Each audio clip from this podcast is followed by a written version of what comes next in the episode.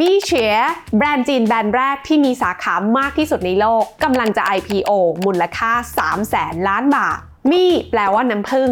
เฉียแปลว่าหิมะหลายคนน่าจะคุ้นหน้าคุ้นตานะคะกับมาสคอตที่ท่าง่ายมากค่ะคือเขาเอาสโนว์คิงนะคะตุ๊กตาหิมะ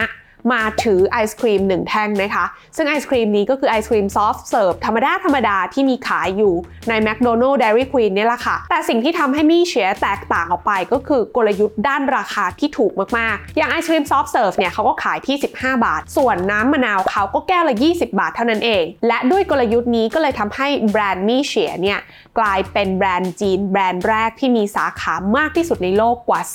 36,000 แห่งซึ่งถ้าเทียบกับจำนวนสาขาของบรรดาเชนร้านอาหารอย่าง KFC แล้วตอนนี้เนี่ยมีเฉียแซง KFC ขึ้นมาเป็นเบอร์ 4แล้วนะคะเป็นรองแค่เพียง McDonald's Subway และ Starbucks เท่านั้นเองในแง่ของจำนวนสาขาที่เยอะที่สุดในโลกอะไรที่ทำให้มีเฉียกำไรจนสามารถขยายสาขาไปทั่วโลกและอาจจะมีมูลค่ากิจการสูงถึง 300,000 ล้านบาทได้ลงทุนแมนจะเล่าให้ฟัง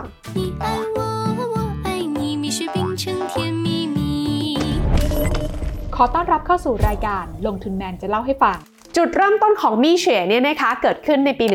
1997 หรือว่าย้อนกลับไปเมื่อ26 ปีที่แล้วค่ะโดยคุณจางหงชาวนั้นตอนนั้นเขายังเป็นนักศึกษาอยู่แต่ว่าอยากทำธุรกิจนะคะเลยไปขอยืมเงินจากครอบครัวมาก้อนหนึ่งซึ่งเงินก้อนนั้นเนี่ยก็มีมูลค่าแค่ 17,000 บาทเท่านั้นเองเขาก็มานั่งคิดว่าเขาจะทำธุรกิจอะไรดีนะคะจนมาตกผลึกว่าเขาอยากทำร้านน้ำแข็งใสซึ่งก็ตั้งอยู่ที่เมืองเจิ้งโจวมณฑลเหอหนานนะคะและตอนนั้นเนี่ยเขาก็ตั้งชื่อร้านเขาว่ามีเฉียปิงเฉิงซึ่งแปลว่าปราสาทน้ำแข็งที่สร้างจากหิมะแสนหวานคุณจางนั้นนะคะใช้เวลาเรียนรู้แล้วก็เก็บเกี่ยวประสบการณ์ต่างๆมาเยอะแยะมากมายค่ะจนในปี 2006 นะคะถือว่าเป็นหนึ่งในจุดเปลี่ยนสำคัญของคุณจางเลยทีเดียวเพราะในตอนนั้นเนี่ยนะคะเขามาสังเกตดูค่ะว่าไอศกรีมซอฟต์เสิร์ฟนั้นเริ่มเป็นที่นิยมในหมู่คนจีนนะคะแต่ว่าราคาส่วนใหญ่ที่ขายอยู่ในท้องตลาดเนี่ยเฉลี่ยแล้วจะอยู่ที่ประมาณ50 บาทหรือว่า10 หยวนเขาก็เลยมานั่งคิดว่าเขาจะทำอย่างไรให้สามารถขายไอศกรีมซอฟต์เสิร์ฟในราคาที่ถูกลงได้เลยลองศึกษานะคะตั้งแต่ส่วนผสมปรับปรุงรสชาตินะคะแล้วก็ดูเรื่องของวัตถุดิบจนทำให้สุดท้ายเนี่ยเขาสามารถคิดค้นไอศกรีมซอฟต์เสิร์ฟออกมาขายได้ในราคาเพียงแค่2 หยวนหรือ10 บาทเท่านั้นกลยุทธ์ของเขาเนี่ยนะคะต้องบอกว่าได้รับการตอบรับแบบถล่มทลายค่ะเพราะว่ามีคนต่อคิวยาวมากนะคะเพื่อที่จะมาซื้อไอศกรีมซอฟต์เสิร์ฟราคาถูกจากแบรนด์ของเขาProduct ที่นี่เนี่ยก็ต้องบอกว่าหลากหลายนะคะกว่าบ้านเราพอสมควรอย่างแบบไอ้ตัวเนี้ยนี่นะคะตัวชานมเผือกของเขาเนาะก็จะเป็นอะไรที่ค่อนข้างฮิตในช่วงหน้าหนาวนิดนึงนะแล้วก็เมื่อกี้แอบเห็นนะมีนมมะพร้าวใส่ถั่วแดงที่เขาก็ขึ้นโชว์ว่าเป็นเมนูใหม่แนะนำแล้วก็มีกาแฟใช่ไหม7 หยวนลาเต้นะคะ35 บาทแล้วก็มีกาแฟแบบอื่นๆให้เราเลือกนะคะซึ่งเขาก็พยายามที่จะมารุกตลาดนี้เหมือนกันเราเห็นเทรนด์การดื่มกาแฟของคนจีนมากขึ้นชัดเจนในการมารอบนี้นะเพราะว่ามีร้านเชนกาแฟหลากหลายร้านเลยมีเฉยปิงเฉิงก็เลยเปิดร้านกาแฟด้วยนะคะชื่อซิ่งยุ่นข่าวนะซึ่งเดี๋ยวเราคงได้เห็นเขาไปเมืองไทยกันด้วยนะคะทีนี้อันที่น่าสนใจเนาะเนี่ยมีเฉยปิงเฉิงเขาก็จะประกาศรับสมัครงานกันหน้าร้านแบบนี้เลยนะค่าแรงสำหรับพนักงานชงชานมตอนนี้ 5,500 หยวนถึง 8,000 หยวนถ้าตีเป็นเงินไทยก็เกือบ 30,000 ถึง 40,000 บาทต่อเดือนนะคะแล้วก็เขาบอกแคเรียร์พาธชัดเจนเลยนะเนี่ยถ้ามาเทรนนิ่ง 0-3 วันนะคะเป็นพนักงานฝึกหัดอยู่30 วันขึ้นไปเนี่ยก็จะเป็นพนักงานประจำและหลังจากนั้นถ้าคุณอยู่แล้วอยู่ได้ถึงปีหรือปีหนึ่งขึ้นไปเนี่ยนะคะคุณสามารถเป็นเทรนเนอร์สอนคนชงชานมได้แล้วถ้าอยู่ปีครึ่งขึ้นไปก็มีโอกาสที่จะได้เป็นเตี้ยนจ่างนะคะสตอร์แมเนเจอร์หรือผู้จัดการร้านสาขานั้นๆได้เลยแต่ต้องบอกว่าอันนี้มันก็จะแตกต่างกันไปตามแต่ละพื้นที่ก็เป็นอะไรที่เอามาฝากกันแต่ทีนี้อีกส่วนหนึ่งของร้านนี้ที่น่าสนใจสังเกตนอกจากคนเยอะแล้วร้านนี้เนี่ยทะลุเปิดทั้งหน้าและหลังนะคะเห็นตรงนี้ไวๆไหมเขานอกเหนือจากจะมีขายแบบชานมชาผลไม้ไอติมแล้วเขามีแพ็กเกจฟู้ดด้วยนะมีแก้วมีอะไรอย่างเงี้ยเป็นของพรีเมียมที่เอาตัวสโนว์แมนเหล่านี้เนี่ยนะคะเข้ามาทำให้มันดูน่ารักอีกวัน常常来这里喝奶茶吗？对。为什么你喜欢来这里？因为它家便宜又好喝。平常人这么多吗？对，一般正常就这么多人，然后有时候人更多。อัน นี้ก็เป็นหนึ่งตัวอย่างนะคะที่คนจีนเขาก็บอกว่าเขาอะปกติพอมีแบรนด์เนี้ยก็มากินแบรนด์นี้ค่อนข้างบ่อยเนาะเพราะว่าอะไรเพราะว่าที่น่าถามว่าแล้วทำไมแบบแบรนด์อื่นก็มีทำไมถึงเลือกแบรนด์นี้เขาบอกว่าก็ทั้งถูกและดีอะไรเงี้ย value for money อะไรเงี้ยกินแล้วคุ้ม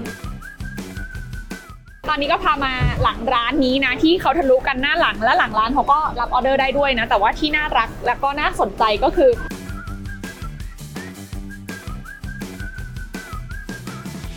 และนี่ก็คือชมหน้านะคะของมี่เฉยปิงเฉิงที่ต้องบอกว่าที่เมืองจีนตอนนี้เนี่ยนะคะกำลังฮิตไม่แพ้บ้านเราเลยเนาะแล้วก็ถือว่าเป็นหนึ่งในแบรนด์จีนนะคะที่สามารถขยายสาขาไปยังตลาดต่างประเทศแล้วก็กลายเป็นเชนเครื่องดื่มนะคะที่ใหญ่ในระดับโลกเนี่ยเรียกว่าน้องๆ Starbucks กันเลยทีเดียวค่ะ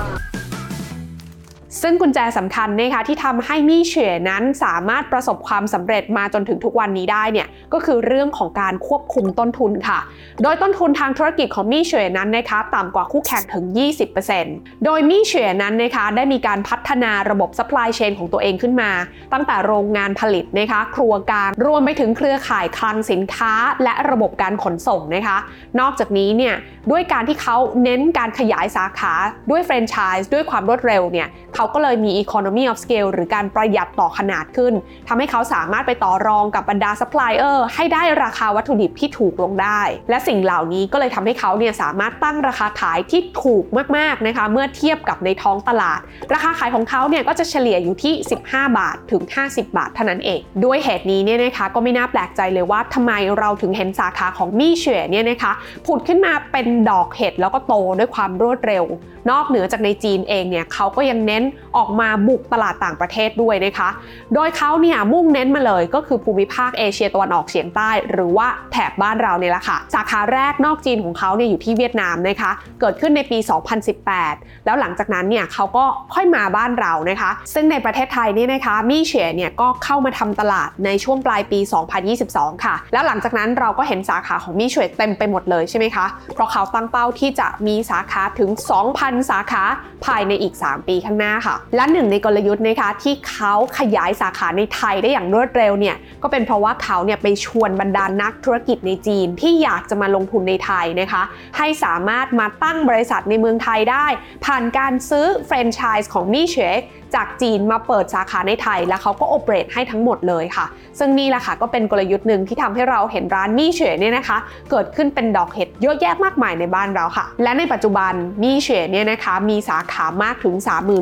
36,153 แห่งทั่วโลกนะคะถือว่าเป็นร้านไอศกรีมและชานมที่มีสาขามากที่สุดในโลกแล้วก็ยังเป็นแบรนด์จีนแบรนด์แรกนะคะที่สามารถตีตื้นแบรนด์แฟรนไชส์อเมริกันได้ในเชิงของจำนวนสาขาค่ะซึ่งถ้าเราเนี่ยนะคะลองนำไปเปรียบเทียบกับอุตสาหกรรมเชนร้านอาหารและเครื่องดื่มจะพบว่าในภาพใหญ่นั้นนะคะมี่เฉยนั้นขยับขึ้นมาเป็นร้านที่มีจำนวนสาขามากเป็นอันดับ 4 ของโลกค่ะเป็นรองจาก McDonald's ที่มี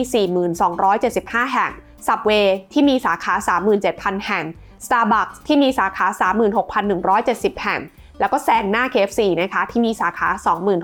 า 26,934 แห่งไปแล้วค่ะถ้ามองจากตัวเลขนี้นะคะพิจารณาจากจำนวนสาขาที่ห่างกันไม่มากกับ McDonald's แล้วก็กลยุทธ์ที่เร่งการเติบโตของมี่เฉยเนี่ยคิดว่าอีกไม่นานค่ะมี่เฉยน่าจะแซง McDonald's ได้ไม่ยากเลยแล้วที่ผ่านมาผลประกอบการของมี่เฉยที่เร่งการเติบโตแบบนี้เป็นอย่างไรกันบ้างมี่เฉยนั้นมีรายได้และกำไรถือว่าเติบโตแบบก้าวกระโดดเป็นอย่างมากนะคะปี 2021 เนี่ยมีรายได้อยู่ที่ 48,580 ล้านบาทกำไร 9,300 ล้านบาทปี 2022 รายได้นั้นเพิ่มขึ้นมาเป็น 67,329 ล้านบาทกำไรเนี่ยอยู่ที่ 9,903 ล้านบาทและ9เดือนแรกของปี 2023 ค่ะรายได้นั้นอยู่ที่ 76,345 ล้านบาทกำไร 11,907 ล้านบาทและนี่เฉยนั้นนะคะก็เป็นธุรกิจที่มีอัตรากำไรสุทธิสูงถึง 16% กันเลยทีเดียวค่ะแน่นอนค่ะว่าหลายคนเนี่ยคงจะสงสัยใช่ไหมคะว่าฟังตัวเลขแบบนี้คงเกิดคำถามค่ะว่าทำไมมี่เฉยขายถูกขนาดนี้แต่ยังกำไรดีด้วยนะคะแทนที่มาร์จิ้นเนี่ยจะบางเหมือนกับธุรกิจที่เน้นการตั้งราคาถูกๆเหมือนคนอื่นเหตุผลสำคัญก็คือมี่เฉยเนี่ยใช้โมเดลการขายแฟรนไชส์ในการทำธุรกิจค่ะ โดยเขาเนี่ยจะขายกับบรรดาผู้ประกอบการที่อยากจะเปิดร้านมี่เฉยเนี่ยนะคะอีกทีหนึ่งและเขาก็จะรับรู้รายได้จากการขายวัตถุดิบแล้วก็ขายบรรดาแพคเกจจิ้งเหล่านี้ให้กับบรรดาแฟรนไชสีของเขานะคะกับอีกกลยุทธ์หนึ่งก็คือการควบคุมต้นทุนได้ดีอย่างที่ได้บอกไปแล้วในตอนแรกนั่นเองค่ะและมี่เฉยเนี่ยนะคะก็กำลังจะเตรียมเข้าระดมทุนในตลาดหลักทรัพย์ฮ่องกงด้วยนะคะโดยคาดกันนะคะว่าจะมีการเข้า IPO กันภายในปีนี้นะคะแล้วก็มีคนประมาณการด้วยค่ะว่าถ้ามี่เฉยเนี่ยนะคะเข้ามาทำ IPO ที่ตลาดหุ้นฮ่องกงเนี่ยน่าจะมีมูลค่าสูงถึง 300,000 ล้านบาทกันเลยทีเดียวแม้ที่ผ่านมานะคะมี่เฉยนั้นจะประสบความสำเร็จอย่างมากในการออกมาบุกตลาดโลกนะคะแล้วก็กลายเป็นหนึ่งในแบรนด์ระดับโลกเป็นที่เรียบร้อยในเชิงของจำนวนสาขานะคะแต่ก็ต้องบอกว่ามี่เฉยนั้นก็ยังมีความท้าทายรออยู่อีกเยอะเลยทีเดียวค่ะเพราะในตลาดอาหารและเครื่องดื่มโดยเฉพาะอย่างยิ่งชานมเนี่ยนะคะถือเป็นตลาดที่ Red Ocean สุดๆคือมีผู้เล่นรายใหม่เกิดขึ้นได้ตลอดเวลาและการแข่งขันในอุตสาหกรรมนี้ก็รุนแรงมากนะคะลองนึกกลับไปดู 2-3 ปีที่แล้วแบรนด์ชานมยอดฮิตหรือร้านไอศกรีมยอดฮิตก็ไม่ใช่แบรนด์ที่อยู่ในปัจจุบันเช่นกันนะคะดังนั้นคำถามสำคัญก็คือมี่เฉยจะเป็นแค่กระแสหรือเป็นธุรกิจที่เติบโตได้จริงในระยะยาวซึ่งถ้ามี่เฉยนั้นนะคะเติบโตได้อย่างยั่งยืนในตลาดโลกจริงเนี่ยนั่นก็น่าจะเป็นอีกสัญญาณนึงค่ะว่าจีนตอนนี้นะคะกำลังส่งออกซอฟต์พาวเวอร์ได้ประสบความสำเร็จได้มากขึ้นอีกหนึ่งประเภทแล้วเพราะก่อนหน้านี้เนี่ยก็จะมีทั้งแบรนด์ EV จีนใช่ไหมคะที่ค่อนข้างติดลมบนรวมไปถึงซีรีส์จีนหม่าล่านะคะวันนี้เนี่ยก็ต้องติดตามกันละค่ะว่าแบรนด์น้องใหม่อย่างมี่เฉยนั้นจะเป็นตัวแทนของซอฟต์พาวเวอร์จีนในตลาดโลกได้หรือไม่เลือกคว้าโอกาสลงทุนหุ้นจีนกับ Mega Trend China คอนเซปต์การลงทุนใน10บริษัทของประเทศจีนที่จดทะเบียนซื้อขายในตลาดหลักทรัพย์ฮ่องกงที่มีมูลค่าตลาดขนาดใหญ่สภาพคล่องสูงและเป็นแบรนด์ที่เรารู้จักบริหารจัดการโดยบลจ.ทาลิสเป็นกองทุนเปิด Mega Trend China เพื่อการเลี้ยงชีพและกองทุนเปิด Mega Trend China ซึ่งเสนอขาย2ชนิดคือชนิดสะสมมูลค่า Mega Trend China A และชนิดการออม Mega Trend China SSF กองทุนนี้มีวิธีการคัดเลือกหุ้นที่จะลงทุนอย่างมีหลักการมาแล้วโดยจะเข้าไปลงทุนในบริษัทจดทะเบียนที่มีแบรนด์ Value ในกลุ่ม Top หรือ Best Chinese Brand จากการจัดอันดับโดยบริษัทที่มีชื่อเสียงและเป็นที่ยอมรับในเรื่องของการจัดอันดับดังกล่าวโดยจะเลือก10บริษัทที่มีมูลค่าหลักทรัพย์ตามราคาตลาดหรือว่า Market Cap สูงสุดและมีสภาพคล่องสูงและจดทะเบียนอยู่ในตลาดหลักทรัพย์ฮ่องกงและหุ้นที่จะเข้าไปลงทุนจะต้องไม่ถูกถือหุ้นใหญ่โดยรัฐบาลจีนเพราะเป็นอีกหนึ่งความเสี่ยงที่ประเมินและคาดการณ์ได้ยากโดยตัวอย่างบริษัทที่ Mega Trend China ลงทุนคือ Tencent Holdings, Alibaba, Ping An Insurance, BYD และ Nongfu Spring บริษัทน้ำดื่มที่ใหญ่ที่สุดในประเทศจีนสำหรับผู้ที่สนใจอยากลงทุนกองทุนนี้สามารถศึกษารายละเอียดและเริ่มต้นลงทุนได้ที่บลจ.ทาเลสและผู้สนับสนุนการขายหลายรายได้แก่กองทุนรวมนี้มีลักษณะเฉพาะและความเสี่ยงเฉพาะและการลงทุนในกองทุนรวมตราสารแห่งทุนอันมีความเสี่ยงความผันผวนจากราคาหลักทรัพย์ผู้ลงทุนควรทำความเข้าใจลักษณะเงื่อนไขผลตอบแทนความเสี่ยงและศึกษาข้อมูลเกี่ยวกับสิทธิประโยชน์ทางภาษีที่ระบุไว้ในคู่มือลงทุนของกองทุนกรณีไม่ได้ปฏิบัติตามเงื่อนไขทางภาษีจะไม่ได้สิทธิประโยชน์ตามเงื่อนไขของกองทุนก่อนตัดสินใจลงทุนกองทุนนี้มีการลงทุนในต่างประเทศมีความเสี่ยงจากอัตราแลกเปลี่ยนและมีการลงทุนกระจุกตัวของหลักทรัพย์หมวดอุตสาหกรรมและประเทศที่ลงทุนจึงมีความเสี่ยงที่ผู้ลงทุนอาจสูญเสียเงินลงทุนจำนวนมากผลการดำเนินงานในอดีตและผลการเปรียบเทียบผลการดำเนินงานที่เกี่ยวข้องกับผลิตภัณฑ์ในตลาดทุนไม่ได้เป็นสิ่งยืนยันถึงผลการดำเนินงานในอนาคต